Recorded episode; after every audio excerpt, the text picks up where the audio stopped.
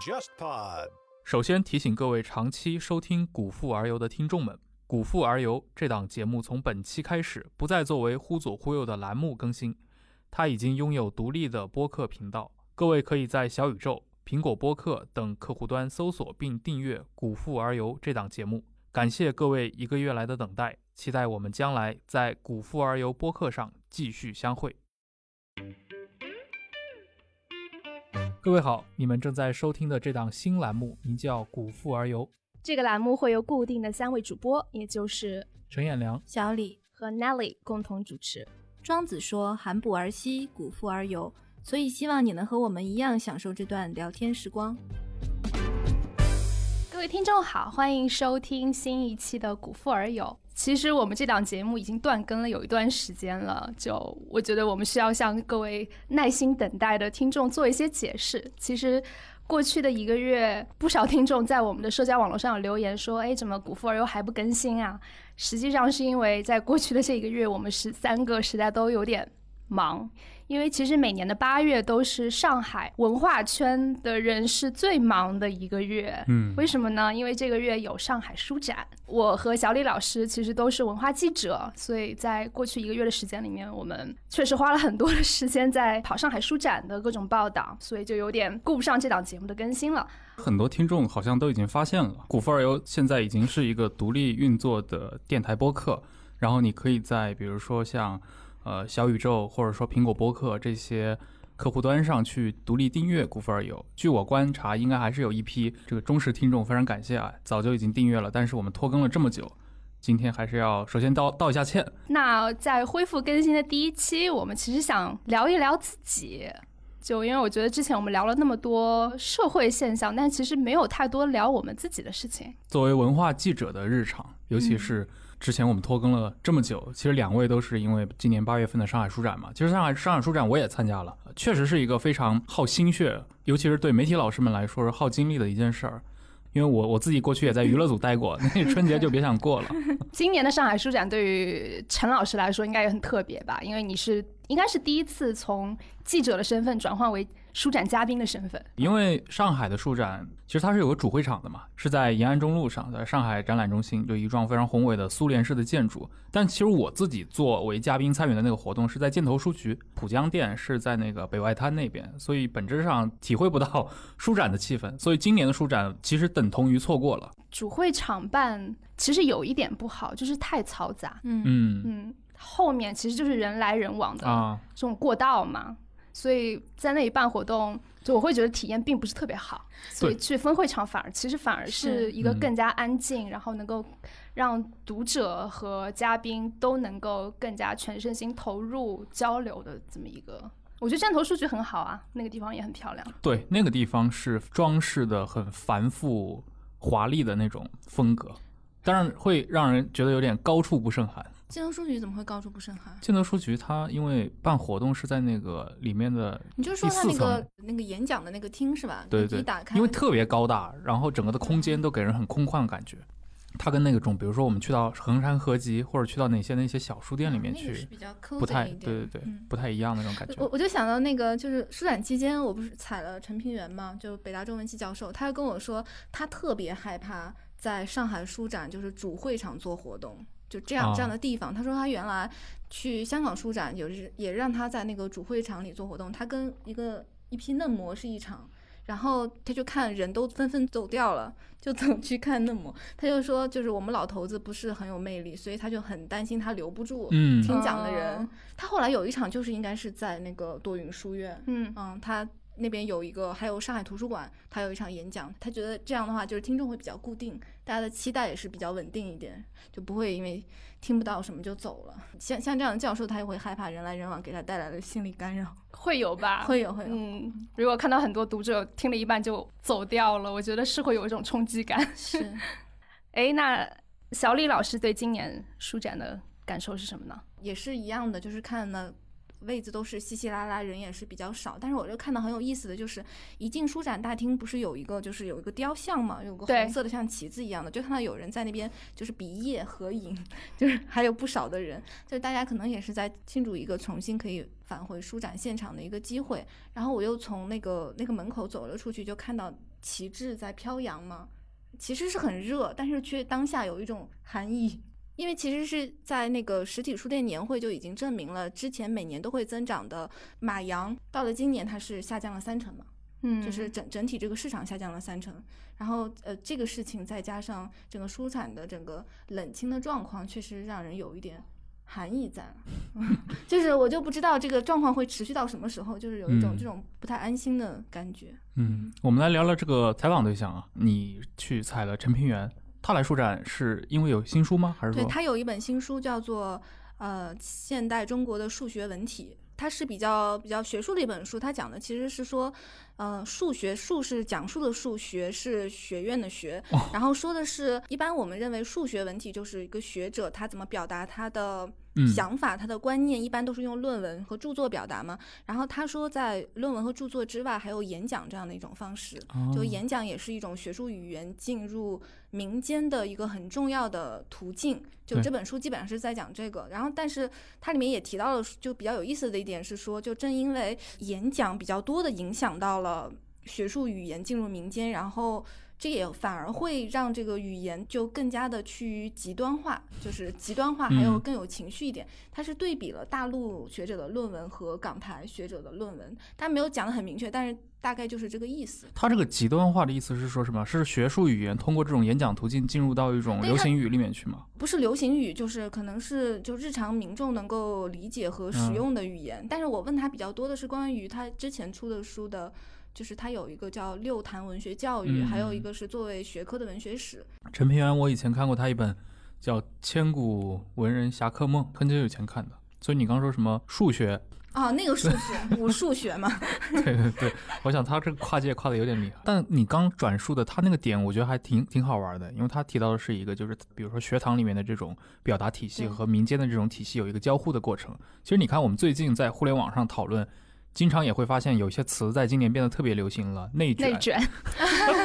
哦内卷真的是。它其实有原最早应该是非常非常学术类的词，对，他是一个那个就是一个农业学家，他研究那个印度尼西亚的农业问题提出的一个经济学的一个 嗯，对，但是他后来在社科这块泛化了，可能大家觉得很形象吧，就是大家一看到这个字就觉得特别的贴切，所以他已经摆脱了原意了。是的。那像 Nelly 那这边的话，你踩了谁？我觉得今年书展对我来说特别特殊，因为我其实是做社科方向的一个文化嗯记者。我自己首先我很少读文学作品，其嗯次我也很少去采访小说家。但今年书展就是因为很多作者，其无论是在外地还是在国外，其实是没有办法来到上海书展，所以今年我只做了一场线下的采访，而且是采访了一位小说家。这位小说家大家应该也很熟悉，就是淡豹。你这个就是采，你这采访前同事啊，这个 面好长。啊，我也是你前同事，啥时候采访一下我？可以的，等你写出你的第一什么？无论是什么题材的作品，嗯以后看有没有机会可以嗯采访一下你。他是写了一本小说出来的，他写了一部小说集，小说集叫做《美满》，嗯嗯，就是由世纪文景出的。他这些作品不是他近期一口气创作出来的啦，嗯，是大概在五六年的时间里面就断断续续写的，然后再反复修改而成的。大致的主题其实都是跟家庭或是婚姻有关，就是他讲的故事都非常不美满，所以就很很多人就一开始会有疑问，就是说为什么要把嗯这本书的标题取做美满？我确实也有问他这个问题，就是说你取这个名字是不是一种讽刺？他说其实不是，就他会觉得对于美满的追求，就是中国人嗯。很重要的活下去的一种动力，或多或少都会在心里期望说，嗯。我家庭幸福美满，或我长寿，或者说我要嗯。赚很多钱，嗯。或者我有很高的社会地位，就这些都是很好的期许。嗯但是现实生活往往你达不到这些，嗯所以在这种美好的期许和悲惨的现实之中的这些狭隙，他其实是想写这个部分的东西。，OK，嗯因为我没有看过这篇小呃这部小说集啊，嗯我是从这个标题来看，我就觉得还挺中国式的，就是让我想到了另外一个标题，就是团圆，小小团圆，圆，对我刚刚也想到了。就是啊非常非常中国式的那种。其实我觉得在文学里面的话，这种命名方式还蛮多的吧，应该。嗯你像弗兰岑那本《自由》，对吧？写的其实是不自由。对嗯，，是啊，你就革命之路，其实那条路 完全不革命。并不革命啊。对，阎连科的《风雅颂》里面没有任何没有任何人在做着风雅颂的事情。当然，这部作品现在你们去豆瓣上看，其实它的评价两极分化比较严重。嗯，嗯，就是喜欢的人很喜欢，不喜欢的人就看了第一篇就被劝退了，就觉得嗯你的语言怎么那么奇怪，好像不通顺。蛋包老师的故事有一个很大的特点，就是它的情节性确实不强。它比较多的笔墨是用在描述人的内心世界，就是有一点点意识流，但是又很社科像，因为他的那些对人物内心的描摹，其实是一种社会批判。就是在我看来，他是借用这些他书中的这些人物的口去阐释他观察到的社会现象，其实是一种比较社科向的一种一种写作方式。但是很意外的就很对我的口味，可能因为我也是社科记者。嗯，有可能。对我昨天有在听他上。随机波动那期节目也是聊嗯他的新作品，他觉得就是文学作品其实是有两个维度的，一个维度就是社会性，还有一个维度就是戏剧性。所谓戏剧性，就可能就是更注重故事情节，或更注重就是你作家怎么样在一个有限的篇幅之内呈现一个完整的故事。那他觉得他就是很明显的那种更注重社会性的那一面的那种那种作家。嗯，他是为人生而艺术派的，为艺术而艺术和为人生而艺术。那小李呢？你作为文学记者，你这次书展你采了谁哦，最有戏剧性的是戴锦华的那一次，啊？戴老师有一本叫做《给孩子的电影》，是由活字文化和中信联合出的。然后戴老师和毛尖老师他们在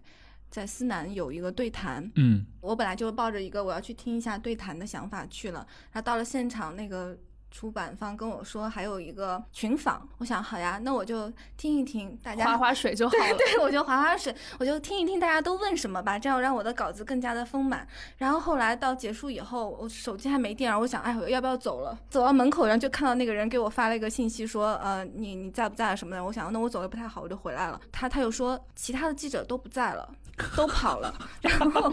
然后我说啊，变成我专访了吗？然后可是我并没有准备提纲啊，因为我根本就不知道有采访。然后我说，那那我是不是也要走？然后他说，他说你就等一等嘛，还有两家那个是视频的记者，视频的媒体，他们也会来，所以就不是你一个人，还有两个人拍视频。然后我我就坐那儿，我就迅速的在群我们那个群工作群里面发，就说大家对戴锦华没有什么问题，然后大家都懵。然后我我就问出版方，我说你把他们的那个采访提纲给我看一看嘛。虽然我看过那本书，然后他就给我看了一下，确实也没有什么可取的。然后可是啊，各位听众去读一读小李老师那篇稿子，你完全看不出他是急中生智。你这是自拍自夸是吗？不 不不，这是真诚的夸奖，这是真诚的夸奖。我就在等待的过程中想到了几个问题，想到了六七个问题。就是戴老师太厉害了，我只访了他十分钟，嗯稿子呈呈现出来大概有三千字，就除了前面的综述啊大概有一千多字。他聊的基本上他的每个回答都可以用，没有一个问题是白问的。就我大概问了他五六个问题，他回答的就是非常有条理，然后也很有观点，而且也不是活动里面讲过的，就简直就非常 solid，就简直给的对简简直简直嗯太好了。然后这个文章发出来以后，也是在我们的公号上，就效果还挺好的，就在专访里面就是哦嗯，啊，难怪那么多媒体热衷于采访戴锦华。他确实有内容。他确实嗯太太厉害了。这种这种受访者是大家都非常欢迎的受访者，对，就是文化记者最喜欢的。最喜欢的就直接就能用。对 是的，不是每个人都是戴锦是华。是，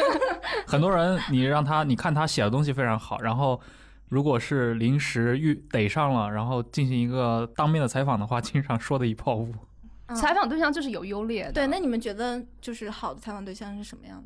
我觉得至少是愿意表达的，就有很多采访对象会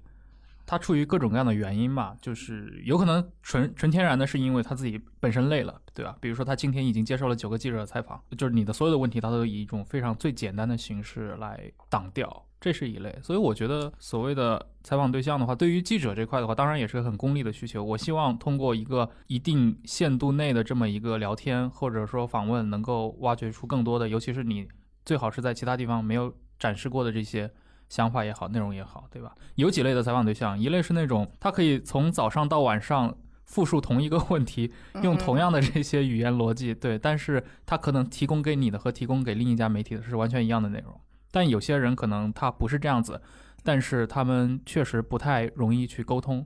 或者他们的整个风格就是一种言简意赅的风格。嗯，对我觉得这几类都是比较难搞的。这个以前那个上海电视台那个著名的主持人，像曹可凡先生，以前也。因为他做那档节目叫《可凡倾听》，他也采访很多这种演艺圈的这些人，就遇到过一些特别不能聊的。一般他说他做这种电视采访，虽然看上去只有几十分钟，但他据说是会有四十个问题在提纲上，或者他自己也会参与这个是在娱乐记者里面特别常见，因为我有朋友在时尚媒体，嗯，因为他们要把控。是。你那个问题的范围是？对对对，娱乐圈的这些或者说电视圈的这些受访者特别不能说的，尤其是你遇到一些个性更怪异的，比如说他就是说他采访周星驰的那次，周星驰任何问题都是一两句话就立刻结束掉了，他不会跟你长篇大论，也不会跟你掏心掏肺的说，就是他可能也许有过那个阶段，但是对已经过去了，嗯，所以他说他唯一一次把四十个问题全部用完，就是在周星驰身上。哇，我觉得遇到这样的一个受访者的话，对于很多记者来说会很慌。哇，那真的很慌，太慌了。对方的那种气场，那种，因为你有求于他，本质上这个事情是对你需要从他那扒内容过来。嗯，你们遇到过哪些特别难搞的采访对象吗？报名字就算了，但是就是我，我就想报名。我确实遇到过这种，就是每个问题他只用一两句话就就结束的。你说国外还是国内的？国内的。呃，这种时候，我觉得对于记者来说，心理压力就会非常大。嗯，他在做非常简短的回答的同时，你要飞快的转动你的小脑筋，你要怎么去接他的问题，你要怎么样去激发他的进一步的回应。我觉得这个这个心理压力真的是非常大。我觉得另外一方面，我觉得好的采访对象，当然他本身采访对象本身的素质是很重要，但是另外一方面，其实也是要看采访者和采访对象之间的气场。有没有调整到一个比较合的一个程度？嗯，这个会的。我这个节目那个前年不是有一次跟许知远聊天嘛？那次他是在杭州聊的，因为当时刚刚出了他那个十三幺上，就是跟俞飞鸿的那 那个争议嘛，就大家觉得他在节目里面很轻佻啊什么的，所以当时有很多媒体去采访他。我们跟他录之前，刚刚有一家媒体刚刚走掉，然后许知远见到我的第一句话就是吐槽了前面那家媒体，他可能没有什么兴致和对方去聊。那种情况下也未必是这家媒体的记者本身的一个问题，可能就是撞上了，呃一两句话没有对付上，或者因为许志远也是一个很任性的人嘛，嗯，所以他可能就突然感觉跟你索然无味。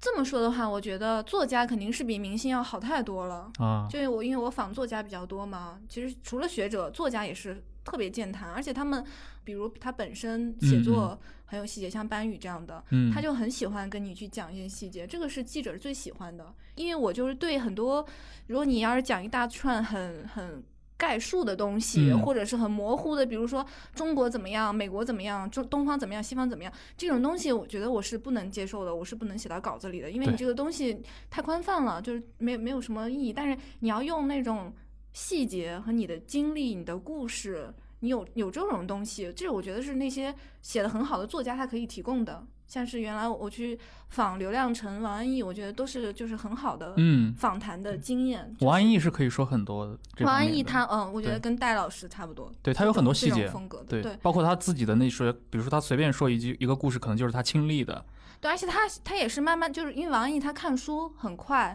他也是很喜欢去阅读，他很喜欢接受新的东西，嗯，所以他就经常会对自己的作品、自己写东西有反思。就因为之前，呃，是一七年还是一八年去去访他，是他刚出了一篇是写，呃他家保姆的，就是保姆的一篇小说，然后他自己就能从他说我这个小说是一个社会学的小说，就是他自己会会有一个这个层面的嗯。理解，然后他讲别的话题他也可以，就比如说你去跳出这个小说，你去去聊那个台湾文学，你去聊陈映真，他也可以，就是因为他跟陈映真的交情在那里嘛，就是嗯。其实你是这个其实是建立在你对这个采访对象的认识之上的，嗯。就是你对他的了解比较深入，你确实可以挖掘出更深入、更多的东西，再加上他又如此的健谈，然后乐于去跟记者说东西，这个这就是一个最完美最完美的。就采王安忆嗯探书，就采访他两次，都觉得他就什么都可以说。哎呀，我觉得他没有说这个我我不知道，我我拒绝回答这种基本上没有，都是非常。我记得之前还有人问他怎么看类型文学之类的啊，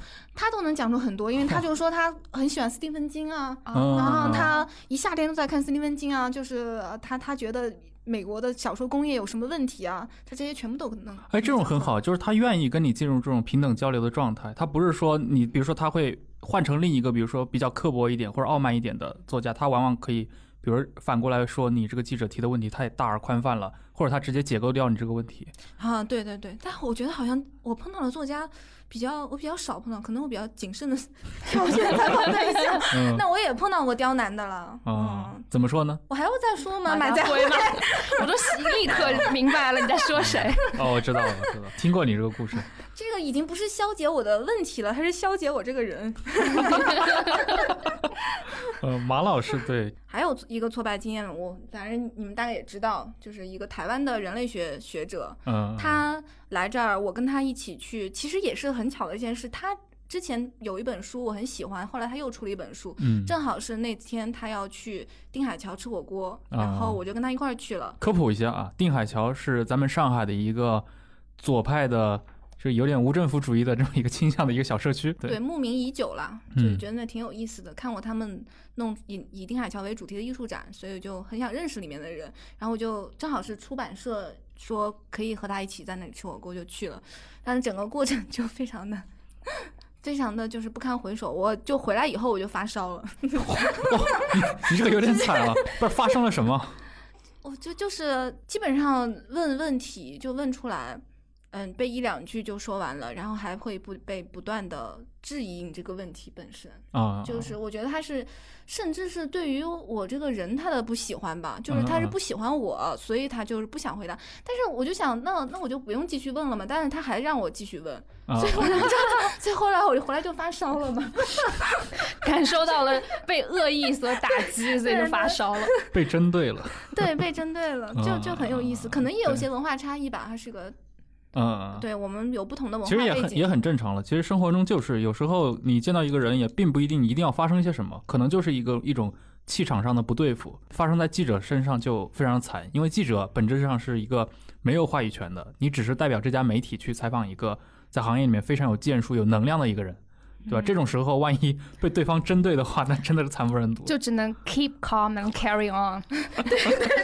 对 Nelly 老师的人都是当今国际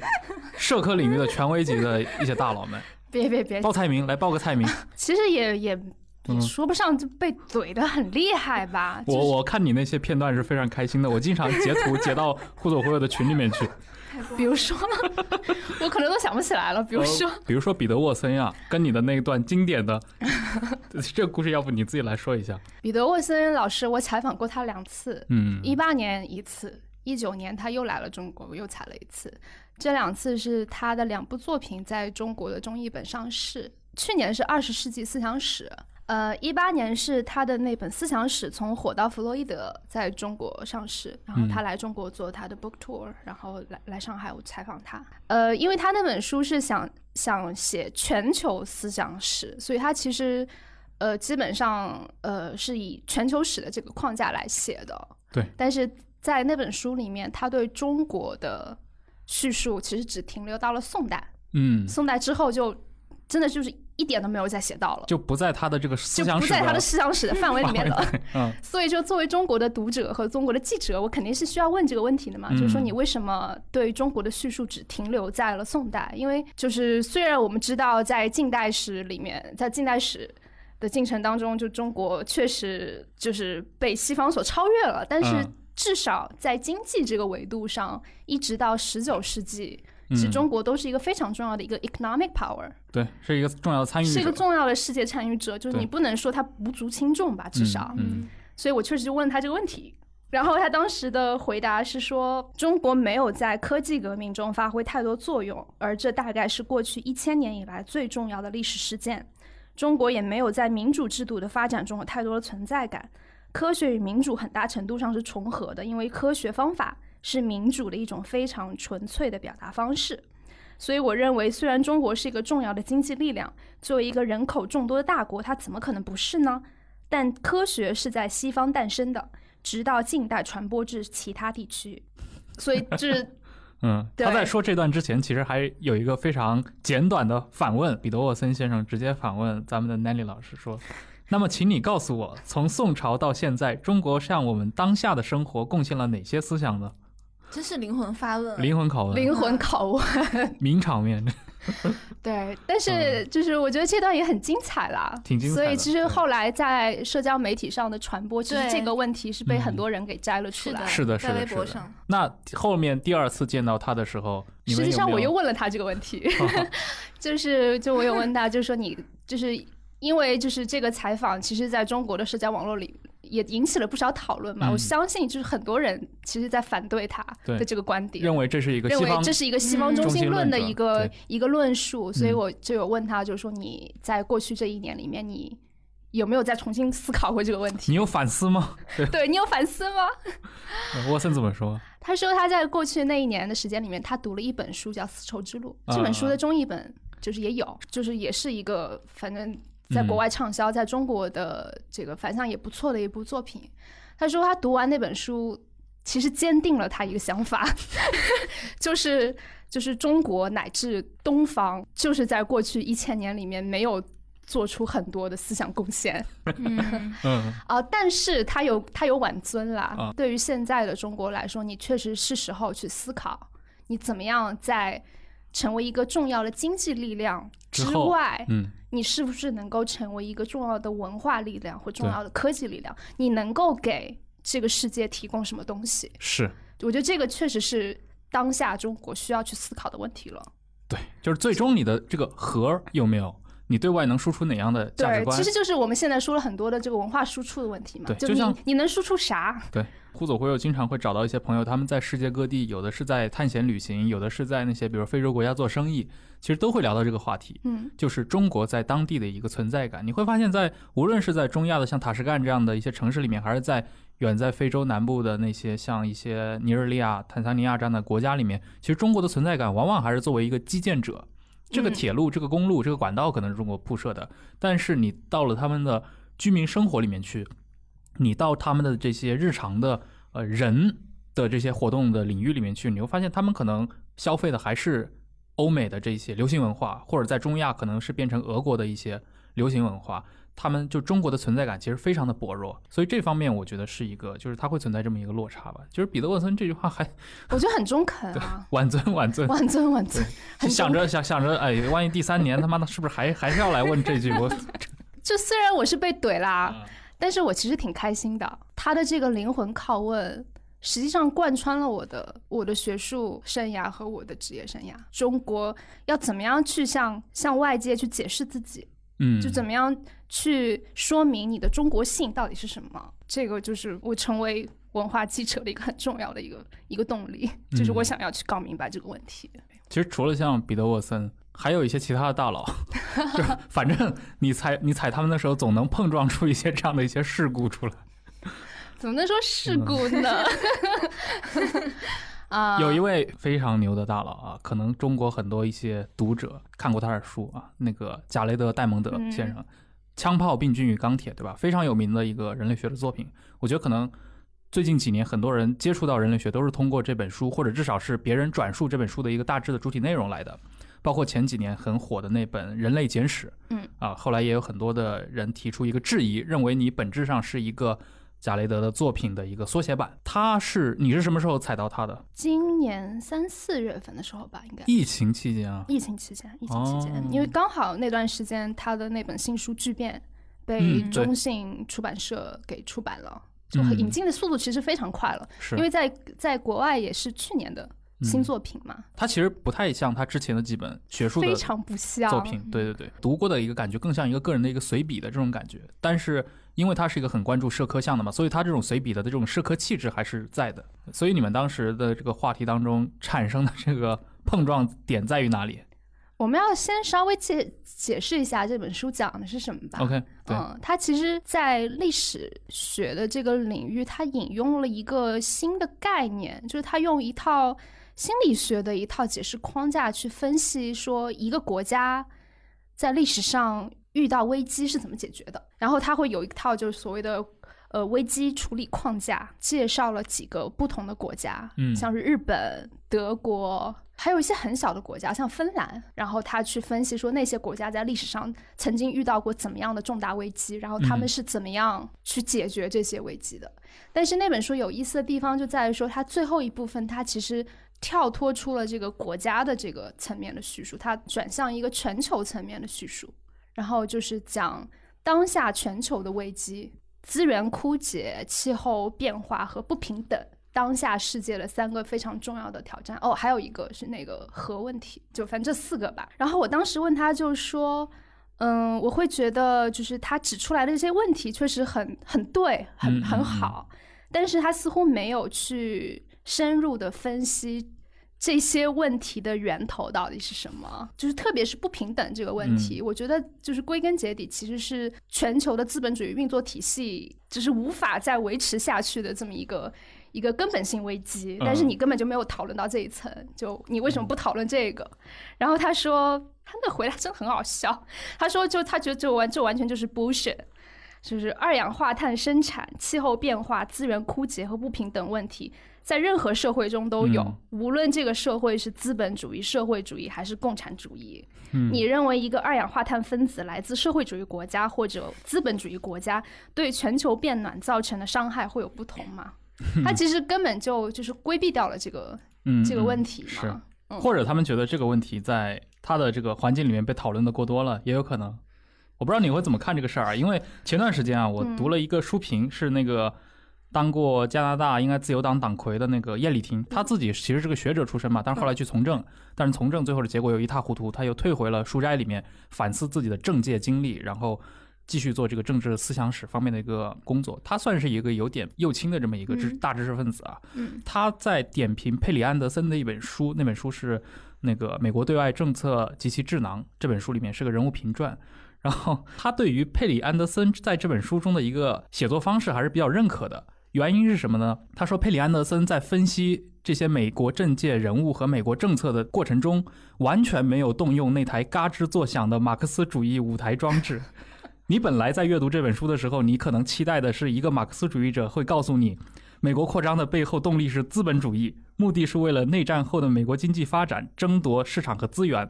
说，但是安德森在这本书里面，他作为一个马克思主义者，他对将马克思主义将世界观和阶级起源以及任何阶级利益相关联的倾向没有太多的兴趣。他讨论这些人是完全脱离这一些意识形态的。就叶里廷在点评的时候，把这个视为安德森的一个优点。所以哦，比如说，对于贾雷德·戴蒙德来说，就是一切归咎于资本主义身上去，是否也是一个陈词滥调？在他的角度，嗯，我读过一篇《卫报》嗯写的，就是、就是他的这本新书的一个书评，对他的评价我其实挺认同的。戴蒙德的政治立场是个大杂烩，嗯就是一方面他反对民族主义，但是另外一方面他又支持对国族身份的认同。嗯然后他承认外来移民对一个国家是，就是特别是进入老龄化，是呃社会的一个发达国家是有好处的，但是同样他也反对大规模的移民。嗯嗯，我记得他在写全球危机的那部分里面，他就是有有一个部分就是在写，就是从第三世界国家流向第一世界国家，这些移民其实给第一世界造成了很多的麻烦。嗯嗯嗯，然后他担心气候变化，反对破坏环境，但是他又和石油与采矿公司合作，就对他们的情况也感同身受。最后一点，他是资本主义的忠实拥堵，嗯却极力反对不断增长的经济不平等。嗯，所以你会看见他的他的立场其实是哎很复杂、很犹疑的。但我觉得这应该是一个正常的状态呀。就是其实我可以举另一个例子，呃，今年不是那个福布莱特那个奖学那个项目被暂停了嘛？像福布莱特本人其实就是这样的一个人。他作为一个南方民主党人，然后他在美国又长期担任这个参参议院的这种外交委员会的主席，你会发现他在美国外交政策上，他是一个完全的一个民主党式的做法，他是支持一个国际上更友善的进步主义外交，因为他的这个个人导师当年是一个苏格兰的政治家，他是深受威尔逊影响的，所、所以他在外交问题上倡导的是一个更开明、开放的这种态度，是一个很威尔逊式的这种理念，就是大家天下一家嘛。你从这个角度上来说，他似乎很左倾，但是你会发现他在美国国内政治上呢，他反对那种比如说林登·约翰逊的那些呃平权法案，他也反对很多民主党内的这些推动这些进步改革的议题，他在美国国内问题上又变成一个非常保守派的这么一个分子。嗯我的意思是说，像富布莱特或者说像贾雷德·戴蒙德这种就应该是常态呀。我们在不同的问题上就应该是不同的看法，人们在不同的具体议题上受到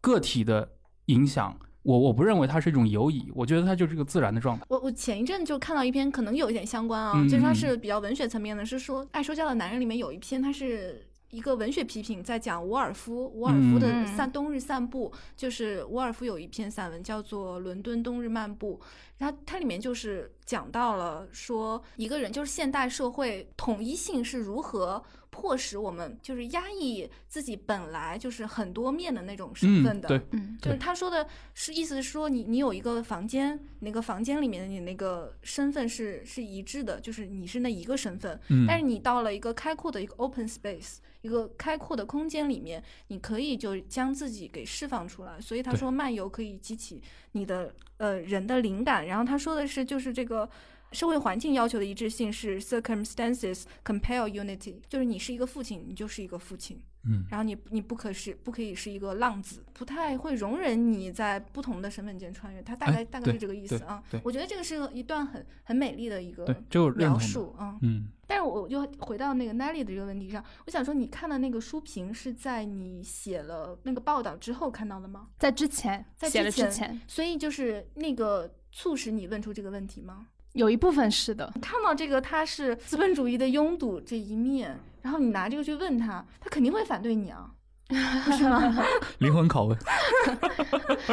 你有想你有想过这个，还是说你就一定要拿这个跟他对抗？一方面确实是我在准备采访之前读的阅读材料的一部分，嗯另外一方面也是我自己在思考的问题。嗯，因为我确实现在还是会觉得马克思主义或是阶级理论是一个很强大的解释框架。我觉得，尤其是在现在，就在整个整一个全球性的这种经济不平等已经达到一个很高的一个程度的时候，你没有办法去忽视这个问题了。在我看来，就是你没法再自欺欺人，觉得资本主义这套你再修修补补是可以继续维持高增长的，这不不可能。他可能在现象展示上展现的材料足够多，但是他嗯在解释这个问题上没有挖到你想要的那种深度。对，但是我会觉得，就是我们不能去苛责他，嗯，因为就是，嗯，这可能确实不是他的擅长的领域，就毕竟这是是这是涉及到那个政治理论的问题了嘛，。对因为他过去一直对他过去并不是做这方面，研究的不。有时候不能要求一个采访对象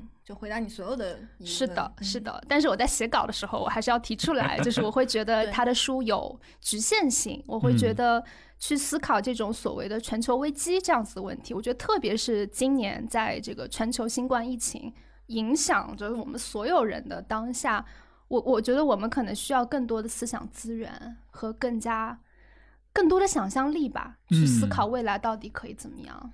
嗯嗯，你呢？你讲讲你的吗？对我啊我做记者的那个已经比较遥远了啊，但是比如说，我觉得冯克利是一个不错的受访者，他也属于那种相对来说更真诚，但是他可能在今天的这个就是。冯克利依然在做很多很多的事情，但可能会显得有点过时了。你是去山东采访他的？对我去济南，我那天早上是大概早上七八点钟坐高铁，然后花了三个小时还是四个小时到了济南，然后出了高铁站之后打了一个小时的车才到他约定的那个地方。因为冯克利老师中年人嘛，特别爱抽烟，结果我们本来是约在一个星巴克里面，他看了一下这商场里面就是不让抽烟，那不行。然后他自己把我就是带到一个犄角旮旯一种就很像那种有点类似于九十年代开到大陆来这种上岛咖啡，你懂吗？就是那种会卖煲仔饭的咖啡店。然后我们找了一个非常小的一个包厢，特别特别小，然后泡了一壶茶，然后冯克利就开始一根一根的抽烟，我们就开始聊，聊了三个多钟头，我觉得还是聊了蛮多东西的。因为有很多的材料，我因为我提前也会做很多的那种 research 这种工作嘛，有很多的故事我都是从他嘴里第一次听，我不知道他以前有没有讲过，至少我做准备的时候从来没有找到这方面的材料，他就大概讲了自己这个成长的那个环境。后来我发现其实他还蛮有意思的，而且他后来成为一个在二十世纪下半叶九十年代能够影响很多人的这些著名的社科类的译者，是有这些原因因素在推动的，它不是一个偶然。沟通了大概三四个小时，聊了，然后我不停的吸二手烟，最后我们在结束这个谈话的时候，他说他晚上那个当时那个贝旦宁到山大去任教嘛，说刚刚到济南，说要吃个饭，然后他还问我要不要晚上一起吃个饭，我说别了别了，我说完第二个别了之后，赶紧冲了出去，吐了，真的吐了。那我我的采访生涯唯一一次跟嘉宾聊天聊吐，是因为吸了太多的二手烟吗？对，难受，而且你知道那种他提到这种又是文革思想史，就是。又是历史和哲学词汇混杂在一起，那种信息密度，就感觉粒子撞击在你的脑门上，然后持续三个多钟头，你最后脑子要爆掉了。哎，你这不行，我闻寒冬他们五小时，五个小时二手烟跳岛的那个。我我我觉得，我觉得我是什么？先坐高铁又坐出租，本身已经一个时间加起来，本身已经有点有点有点撑不住了。对，出门就吐了。但是我当时还挺尴尬的，我我我我，这也太 fragile，这这也太太有戏剧性了吧？您说你去采访一个人，最后别人跟你掏心掏肺，然后你吐了，这个他会很愧疚。他对，这小孩怎么了？对对对，所以所以这个事情还是蛮，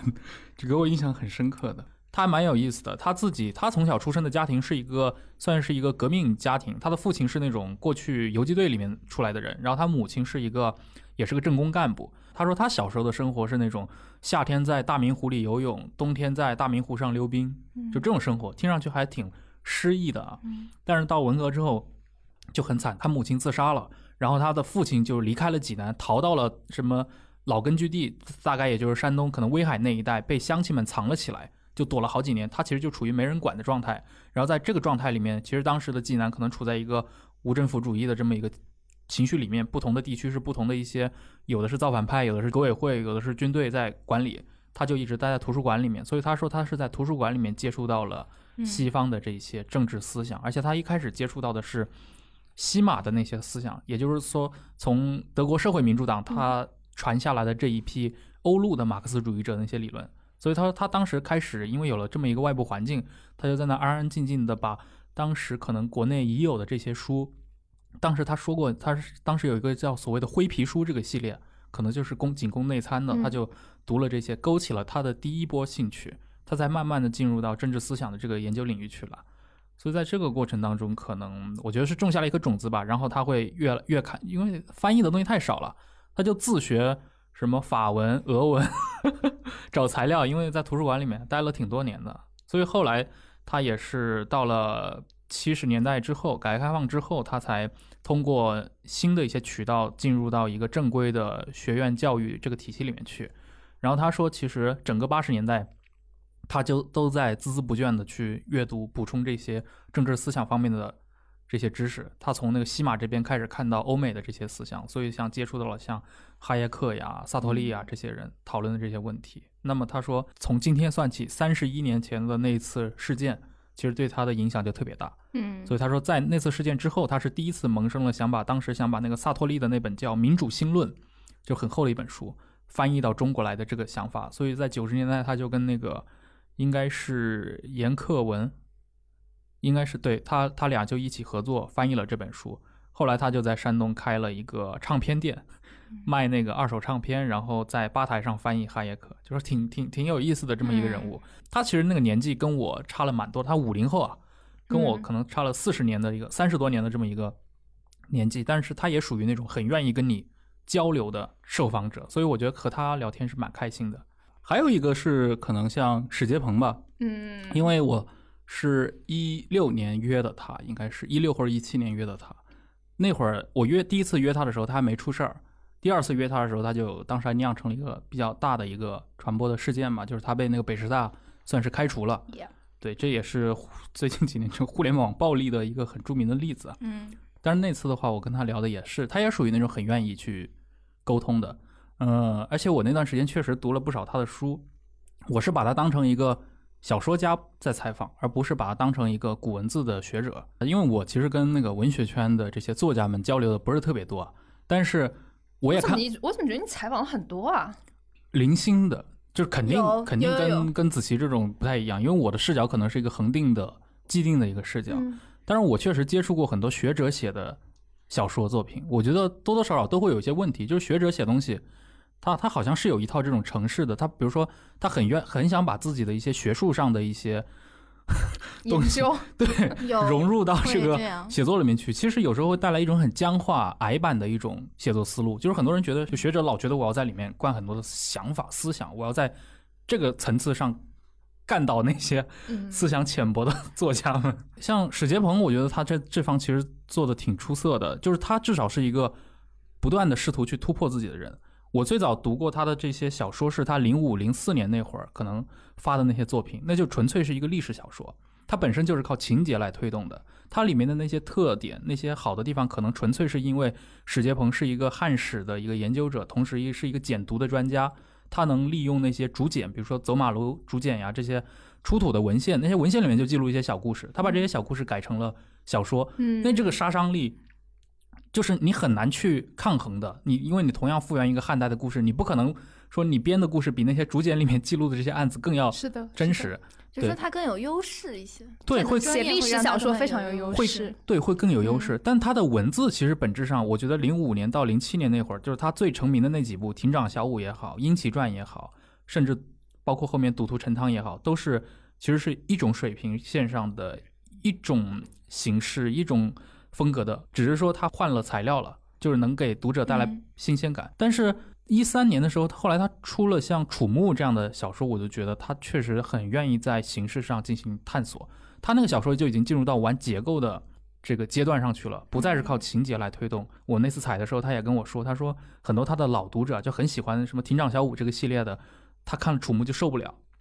就觉得你这写什什么玩意儿的。但是他自己觉得呢，那些能欣赏他的人才是他会觉得就是 也感到挺欣慰的吧。他自己感觉就是《庭长小五》其实比以前的那种文字要高级很多。嗯当然，我觉得这是一个自我探索的过程。然后后来他不是写了户口本嘛，开始描述七十年代，等于是一个自传性质的小说。就我也问过他，这户口本，因为很明显了，我觉得一个学者来写小说，这点也没什么不好意思承认的。他就是参考了很多西方的文学，甚至参考了一些流行的，比如说拉拉美文学的那种写法。比如说，他就说户口本上，它看上去是个长篇小说，但每一章都是一个短篇小说，共同构筑起一个很长的这个社区的故事他。参考了什么小说？米格尔街呀，就是我觉得这一点可能他有点愣头青吧。我觉得很多作家可能不太会嗯，说出来，对，他是愿意说的，他可能也没什么包袱，他就是说我我这篇或者我这个故事就是参考了那个谁，而且很明确参考了谁谁谁的不是，这哪一篇。是他学者的思路，他就要把他的有个对对 注释，写小说那，这个人家都不会。很多人是我这个是写仿《对对对红楼梦》，对对对，即便是我参考了，但是我对外我是不会说的，我一定要模糊一点。好实诚啊！所以这些我觉得都是他们挺真诚的一个地方。对，你那篇稿子的影响力还挺还挺大的，在在野生作家系列里面，嗯我有印象。大家也可以看一下我们的 野生作家野生作家系列。因为那个里面的作家，哎，其实蛋豹蛋豹老师在微博里面也 Q 到野他也生作 Q 家到，那一本就是我觉得蛋豹老师作为野生作家也是也可以可以也的适用对对。这个系列你们后来没有继续吗？没我们后。来出了本书啊，就不是出出完书就完了？出完书后来就没有再，但是有说再看看有没有合适的。应该要继续下来的，对我觉得。就你，因为你说这个史杰鹏，我就说顾前，他也是我就是嗯我采访了三个人三位老师，然后呃，他是我在采访中印象最深刻的，也觉得他真的是很有意思，也是借由他就是认识了南京作家群那、那一群人，就包括。韩冬啊，曹寇啊，其实都是那天李黎带我去先认识李黎的。李黎和赵志明他们都是南师大的，嗯，然后李黎是江苏文艺的编辑，他他带我去采访嗯、顾前，其实他家就是南京作家的一个据点吧。他们下午都在那边打牌，啊，然后我说最好就是大家都在，就我说那你们就你挑一个大家聚会的时间，就把我叫过去。嗯然后就是他们坐了两桌人，一桌人在打牌，另一桌人在抽烟，这样就整个哦氛围非非常好。然后我就我就像在那个审讯室一样，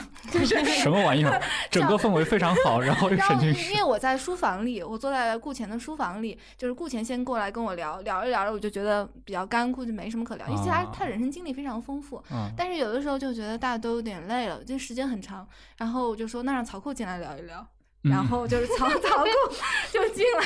曹顾很搞笑，就他跟顾前他们俩就经常一起出去玩儿，但是他们年龄就差了很多。他们他们那种兴趣相投，是因为是写作上的、面貌上的比较相似，嗯就很好笑。他就嘲讽顾前，顾前原来是在那个国企工厂里面做电工，嗯然后曹寇就进来说：“顾老师做电工啊，就是那个南京味很重的。顾老师做电工，他就在屋里面转那个灯泡，他说转灯泡都要被电着的，就是 就是类似于这种。还说他们一起去梅花山，顾老师把他当成书童啊，让他嗯夜他们夜里去梅花山，他把他当书童，让他让他挑着扁担啊，就是就顾老师跟他说，古人为什么要夜里去？夜里去山上特别特别浪漫，那是因为有书童呀。然后他说，那下次你就你就挑着扁担，就把草裤完全当成就很有意思，很很生活向的。就对是因为他的人生经历，其实就是伴随着这么多年，就是国企，他先是他辞职了，然后他厂里的人下岗了，然后他又去海南了，就是在那哦个、淘金对海南的那那一波热潮里面，然后我还问他，我说那个就是《我爱我家》里面贾志新去海南是跟你这个时间前后怎么样？他说是我比他早多了。嗯 然后呃回来啊进台资企业，然后碰到的是那种有点像传销企业的。他在里面办内刊，然后后来啊他就是非常追求浪漫，他要自己出来写东西、写小说，但是又觉得写小说太累，所以就有一搭没一搭的，就生活也是有一搭没一搭。我对他印象深刻，也是因为之前就看过一本书，就是南京作家他们弄了一个断裂系列，其实当时是很多人参与的，大概现在已经淹没在历史中了，很多人都不知道了。就是断裂是九十年代末，他们后来楚成他也出了一一系列的书，就收了韩东、朱文、顾前他们那那一批人的书，就在那个断裂文丛里面。其实他是当时对当时的文坛的一个一个一个宣言，就说我们不跟你们玩了，就我们我们断裂出来，其实是很大胆的举动。嗯，然后我他不跟谁玩啊？主流文学主流圈文学圈啊，就是他当时里面就收了很多人的狂言狂语啊，就说收获是就是僵尸之类的这种 这种大概不是原话了，这个就是这种非常当时非常胆大的宣言。其实包括一些现在进入我们主流文学圈的一些人，当年也曾加曾经参加过这个嗯活动了。就是然后有一个南师大的老师去采访过这些人，然后采访到顾前的时候，我印象最深刻就是他写顾前的那一篇，就是说顾前他坐在他们家的沙发里，他沙发有个坑，他就坐在坑里，他也不去修这个沙发。其实后来就这么多年以后，我再去顾老师的家，他们家挺大的，也是三室吧，但是就是还是有这种就是有个坑他也不去填的感觉。那那那那坑真的还在吗？不是，那早就没有了。嗯但是他家还是有有一种那种氛围，嗯就包括他的旧的桌子，就是书房里面的旧的，有像古琴一样的东西，还有嗯书啊那些，就是有这种感觉。就是有的人是这样活着的，嗯，就是采访这个系列给我这样的启发吧。就是有的人是一边写作一边写公文，嗯嗯，有的人呢，他就是一边翻译一边写作，对然后有的人呢，就像顾老师，顾老师他就是有一搭没一搭，他他有活到现在，就是他他也是你像黄玉宁，他其实就是边翻译，然后也开始慢慢的开始写作嘛。对，但是他是有主主业的，对对说可能可能是于是这样的，他嗯，是。其实这批人，我觉得真的是很，就是他们在那个年代，一直到我们当时那个编辑部去做这个嗯选题为止，